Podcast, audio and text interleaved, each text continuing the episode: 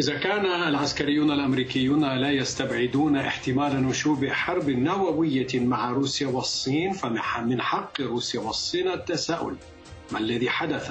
وما هي تلك الأزمة الإقليمية التي وفق الأمريكيين ستضطر روسيا والصين لاستخدام الأسلحة النووية؟ في أي منطقة يمكن أن تحدث وكيف تقع في السياقات الجيوسياسية؟ ولماذا التلويح بحدوث حرب يمكنها تدمير العالم برمته في هذا الوقت بالذات حين يحقق لقاح سبوتنيك الروسية نجاحا عالميا؟ من جانب آخر هل هو الصوت الوحيد في الإدارة الأمريكية الآن. أما الاتحاد الأوروبي فلما يدعو بقوة رغم كل التوترات إلى الحوار مع روسيا. بل ويرى ذلك رئيس الدبلوماسية جوزيف بوريل شرطا لأهلية أوروبا للعب أدوار عالمية. لماذا ألمانيا؟ ورغم العقوبات الأمريكية مصممة على الاستمرار في مشروع السيل الشمالي اثنان لضخ الغاز الروسي إلى أوروبا. وأخيرا كيف تنظم في سياق الاصطفافات الجيوسياسية الحالية؟ جولة جديدة من الضغط العالي على موسكو عبر افتعال أزمة نابل. مشاهدينا الكرام أحييكم وأرحب بكم من موسكو في حلقة جديدة من أبعاد روسية ويشرفني أن نستضيف اليوم معنا من موسكو فريق أول ليونيد إيفاشوف رئيس أكاديمية الدراسات الجيوسياسية. سيادة الفريق مرحبا بحضرتك. مرحبا. طبعا لماذا برأي حضرتك أصبح أو بات الجانب الأمريكي قلقا إلى هذه الدرجة ليبدأ بالحديث عن احتمالات نشوب حرب نووية لا أكثر ولا أقل بين الولايات المتحدة ربما وبين من جانب روسيا أو الصين من جانب آخر ما الذي تغير حسب التخطيط الاستراتيجي الأمريكي برأيك؟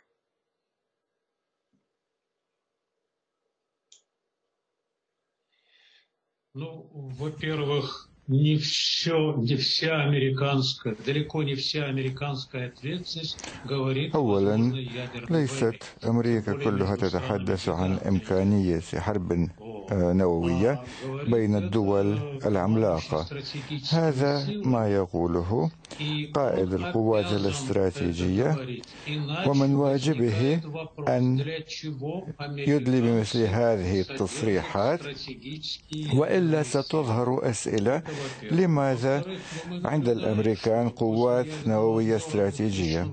لكننا نلاحظ أنه بعد المراجعة النووية في سنة 2000 تغيرت الاستراتيجية الأمريكية بصورة واضحة. والثلاثي الاستراتيجي النووي لم يتطور.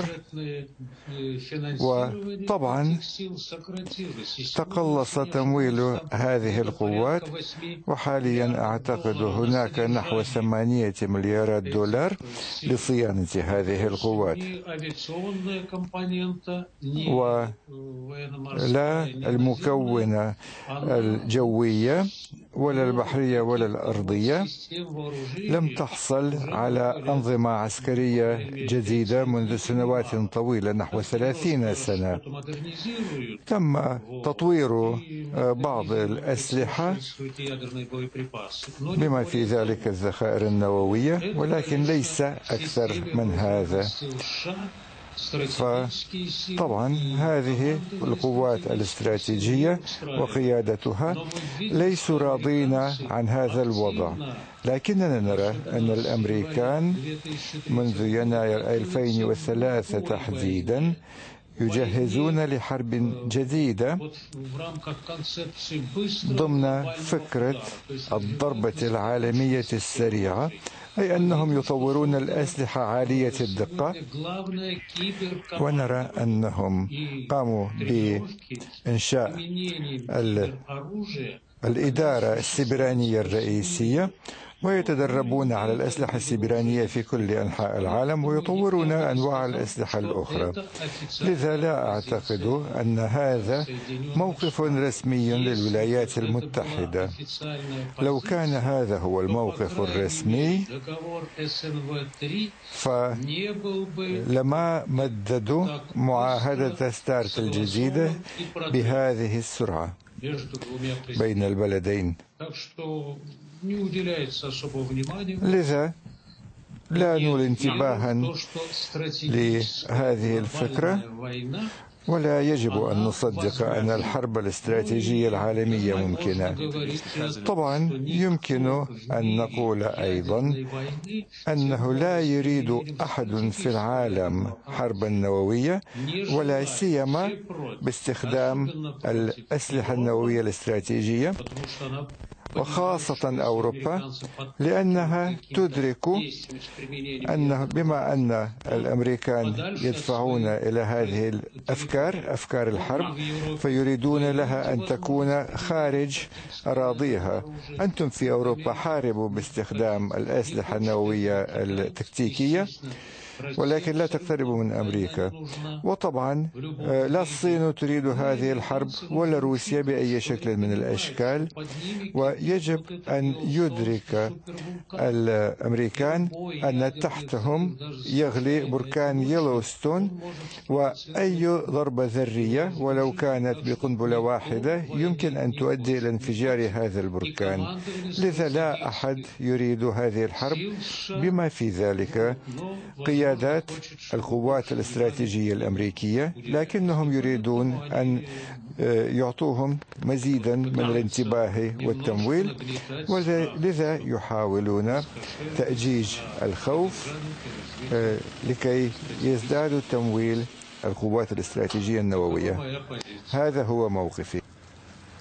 نعم سيادة الفريق لكن يعني لو توقفنا قليلا عما تحدثت عنه للتو بركان كبير في الولايات المتحدة. لماذا تخشى الأمريكي أو يخشى الأمريكيون أن هذا البركان قد يتم تفجيره أو قد ينفجر بشكل كبير يعني جغرافيا؟ كي ما هي الصلة بين الضربات النووية المفترضة بطبيعة الحال ضد الأراضي الأمريكية وانفجار هذا البركان؟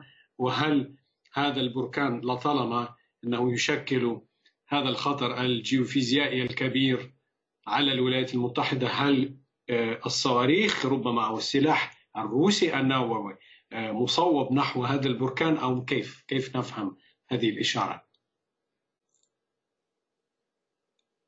намек он ну, подтверждается фактами, что действительно... هذا تؤكده الحقائق فالباحثون الأمريكان والباحثون الأجانب لهذا البركان الضخم يرون أنه نشط والخلافات الوحيدة هي حول وقت انفجاره الذي قد يحدث فجأة أو بعد مئة سنة من الآن.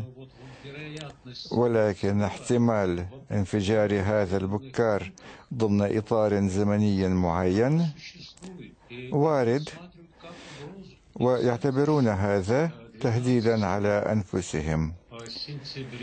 وفي الثاني عشر من أيلول سبتمبر سنة 1980 أبلغ مدير هيئة الاستخبارات المركزية حول خطر حول الأخطار المحتملة الطبيعية أو التقنية عن كارثة محتملة يمكن أن تؤدي إلى مقتل عدد كبير أو جزء كبير من سكان الولايات المتحدة وربما العالم. وذاك التقرير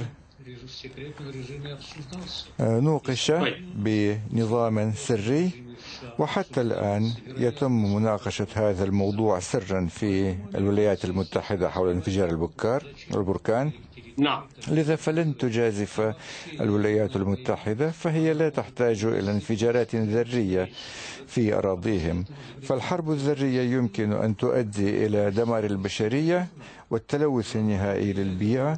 ولذلك فالحرب النووية باستخدام القوات الاستراتيجية لا يدرسها أحد في العالم ولا يعتبرها وسيلة لحل المسائل السياسية أو الاقتصادية. صحيح أن العقيدة الروسية الحربية فيها إشارة إلى أنه في حالة الهجوم أو الاعتداء حتى باستخدام الأسلحة التقليدية في حال كان هناك تهديد لفناء الدولة يمكن لروسيا أن تستخدم الأسلحة النووية لكن الحديث يدور عن الأسلحة التكتيكية النووية للميدان المعركة. هذا كل ما في الموضوع. هذا يمكن أن يحدث حتى في الشرق الأوسط تبادل الضربات الذرية ذات المستوى التكتيكي أو في جنوب شرق آسيا.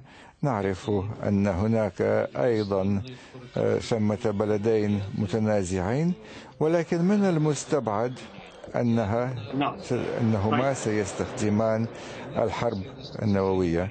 فالحرب النووية بعد الحرب العالمية الثانية وبعد أن صار هناك مساواة وتوازن القوى صار له دور حفظ السلام.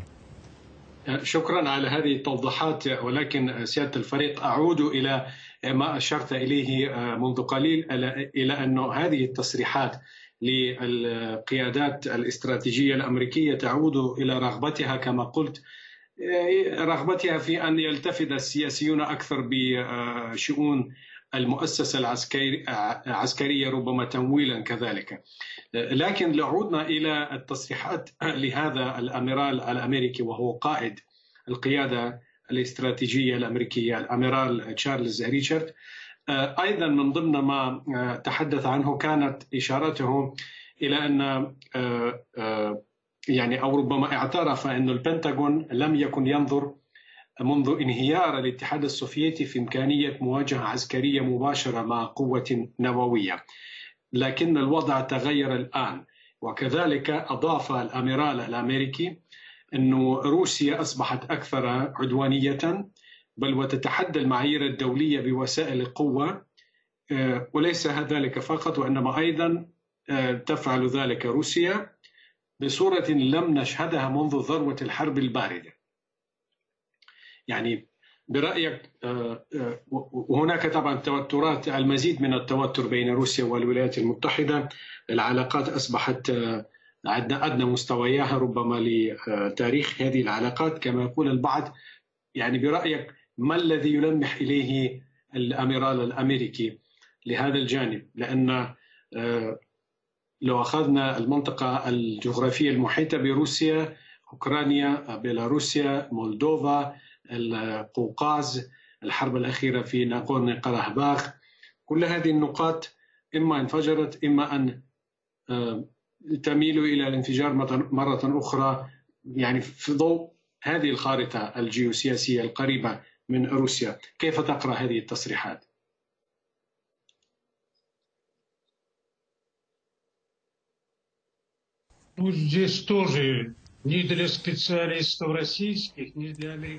هنا لا المختصون الروس ولا الأمريكان لا جديد في هذا الأمر لهم. فالأمريكان ونحن أحيانا نحسدهم في هذا أنهم على مدى مئة سنة لا يغيرون استراتيجيتهم الجيوسياسية ولا يغيرون سوى استراتيجيتهم العسكرية. ونرى من يوجه مسار الجيوسياسي للولايات المتحدة فهي نظرية هارتلاند. أي السيادة العالمية يتحدثون عن الحكومة العالمية سواء في نادي روما وفي نادي دافوس يتحدثون عن ضرورة الحكومة العالمية. لكننا نعرف ما هذا. فهذا في صميمه عبارة عن تخريب الدول الأخرى والمنافسين الجيوسياسيين الآخرين وإحلال عالم وحيد القطب ديكتاتورية وحيدة القطب من جانب الولايات المتحدة. هذه السياسة لم تتغير عندهم منذ أكثر من مئة سنة. أما الوسائل والطرائق تتغير. لذا فلا يمكن للجنرال الأمريكي أن يقول شيئا آخر. وفي تاريخ الولايات المتحدة هناك أمثلة محزنة. الرؤساء الذين حاولوا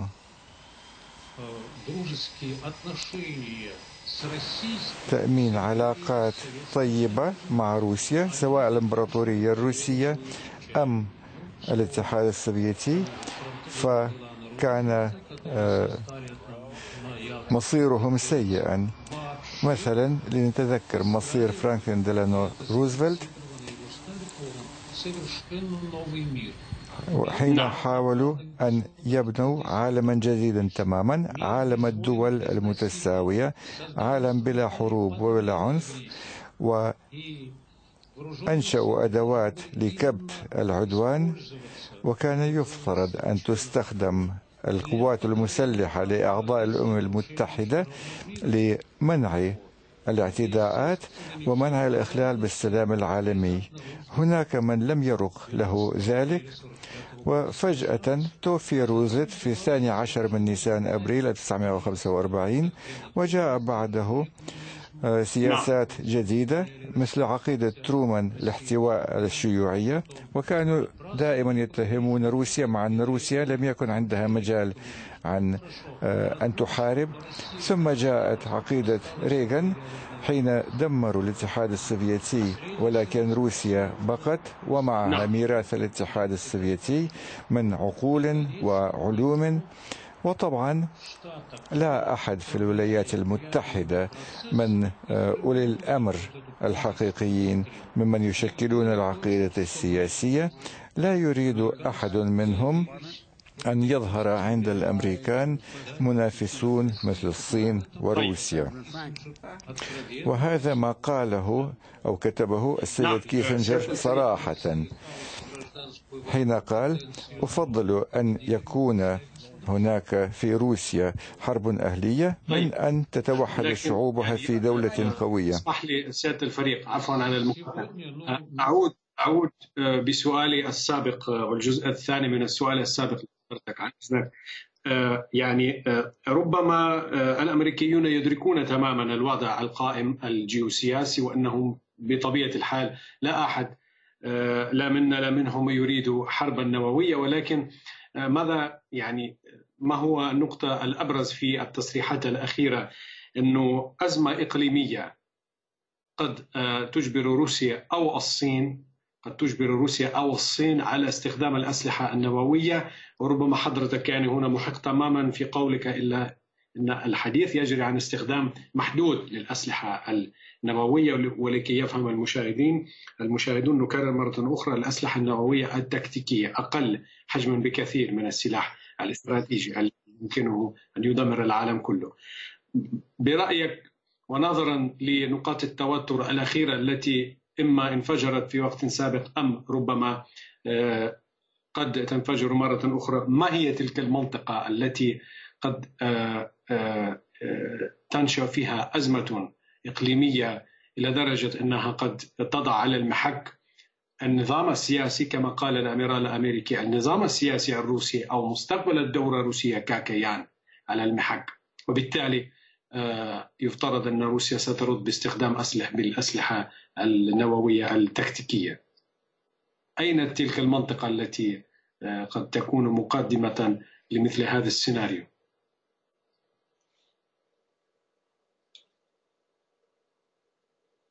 Ну, во-первых, если, если Соединенные Штаты, أولا и Китай إذا كانت روسيا والصين والولايات المتحدة على المستوى الرسمي إذا قرروا أن هذه الحرب لا يجب أن تحدث فلن تحدث هذه الحرب في أي مكان ولا حتى نزاعات إقليمية لأنها الدول النووية الثلاث العظمى ذات النفوذ الأعظم في العالم ولكن إذا تم إقرار هذا وحظر استخدام الأسلحة النووية ما يمكن آه، أن يرسم عبر مجلس الأمن الدولي أو عبر اتفاقات فلن يحدث نعم. هناك نزاع نووي أما في غياب مثل هذا التفاعل والتوافق بين الدول النووية الثلاث أين يمكن هذا أن يحدث؟ أرى أن هذا قد يحدث في الشرق الأوسط لأن إسرائيل النووية هي دولة نووية آه، قوية إقليميا. وطبعا يشكل تهديدا لجيرانه. ولذلك حاولت بعض الدول آه، توازنا نعم. ضد القوات النووية الإسرائيلية فحاولت أن تحصل على أسلحة نووية بنفسها. نرى ما يحدث حول إيران وبعض البلدان الأخرى التي تحاول أن تؤمن لنفسها شكلا من أشكال الحماية. ونرى الهند وباكستان أنهما يملكان أسلحة ذرية لكنها أسلحة ردع ضد بعضهما. وبالمناسبة عدد النزاعات حتى في منطقة كشمير مع ظهور السلاح النووي قد تقلصت تقلص عدد هذه النزاعات أي أن الدول التي لديها أسلحة نووية والتي يمكن أن تتلقى ضربة نووية صارت أكثر تعقلا. ومع ذلك فهاتان المنطقتان واضح. واضح الفكرة. ولكن يعني هل نعم. عفوا على المقاطعة. آه، هناك شق مهم جدا دكتور لونيت الفريق. يعني آه، هل يعني آه، متى يمكن أن تصل هذه الدول الثلاث الكبرى روسيا والصين وأمريكا إلى إدراك خطورة أو منع حدوث أزمة شاملة؟ لأنه الذي موجود حاليا هو تصريح لقائد القائد الأعلى لقوات حلف الشمال الأطلسي في أوروبا تود والترز الذي يقول أن التعاون المتزايد يقصد بين روسيا والصين يوحي بالفعل بظهور شراكة وأن هذا التعزيز يمكن أن يضر بأوروبا والدول المناظرة والمحيطة بها. نحن يقظون للغاية فيما يتعلق بهذا التعاون المتزايد. أي أن هناك قلق آه، آه، ناتوي شديد لهذه الشراكة بين روسيا والصين وهي فعلا شراكة متزايدة تنمو بالطراد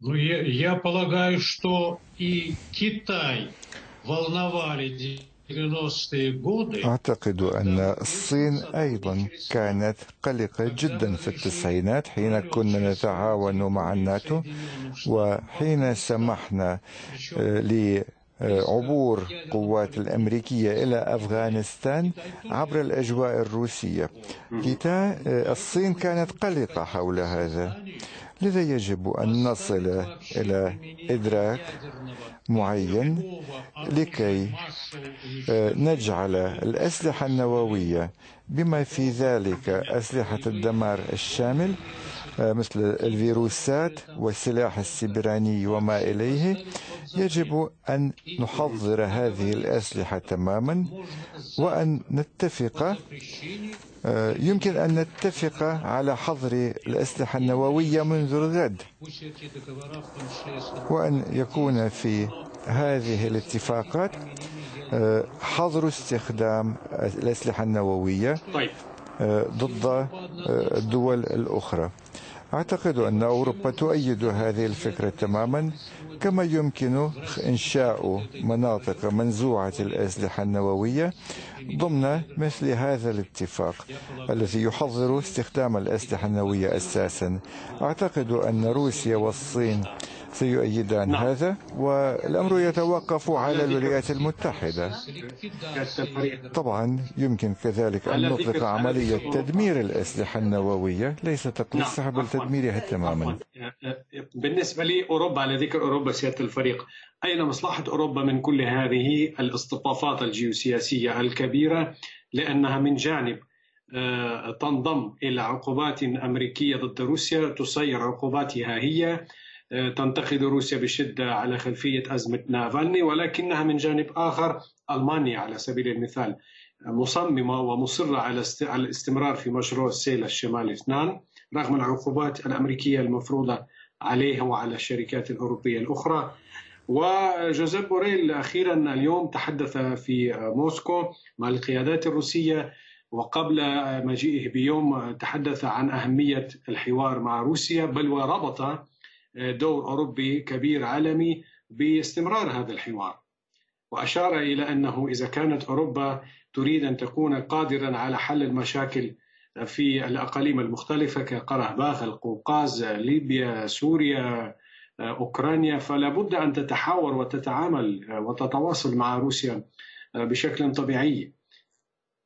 فعلى الساحة الأوروبية لصالح من سترجح كفة الميزان للصقور أم أصحاب آه، آه، العلاقات آه، وأنصار العلاقات الطبيعية الجيدة مع روسيا؟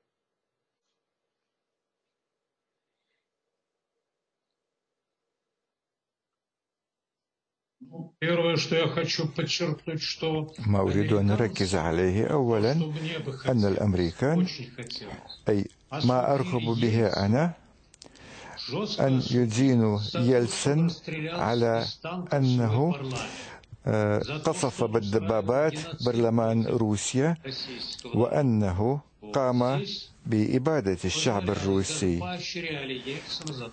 ولكنهم كانوا يؤيدون يلسن أو على الأقل لا يعرقلون. أما نافالني فيقلقهم ما يقلقهم ليس نافالني ولا حقوق الإنسان.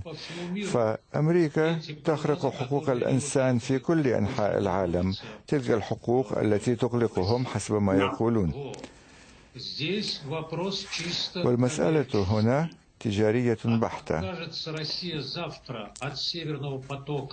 إذا نبذت روسيا فكرة السيل الشمالي اثنين وقلصت صادراتها من الغاز إلى أوروبا. فلن يعود هناك أي خروق لحقوق الإنسان في روسيا على الأقل من وجهة نظر الشخصيات الرسمية الأمريكية. أي أن الأمريكان والأوروبيون يدركون هذا جيدا. يناضلون من أجل آه، سوق آه، النفط الصخري. وقد استثمروا ويبنون اللوجستيات الضرورية. شكرا لكم سيادة الفريق آه، المعذرة مرة أخرى على المقاطعة. وقتنا قد انتهى.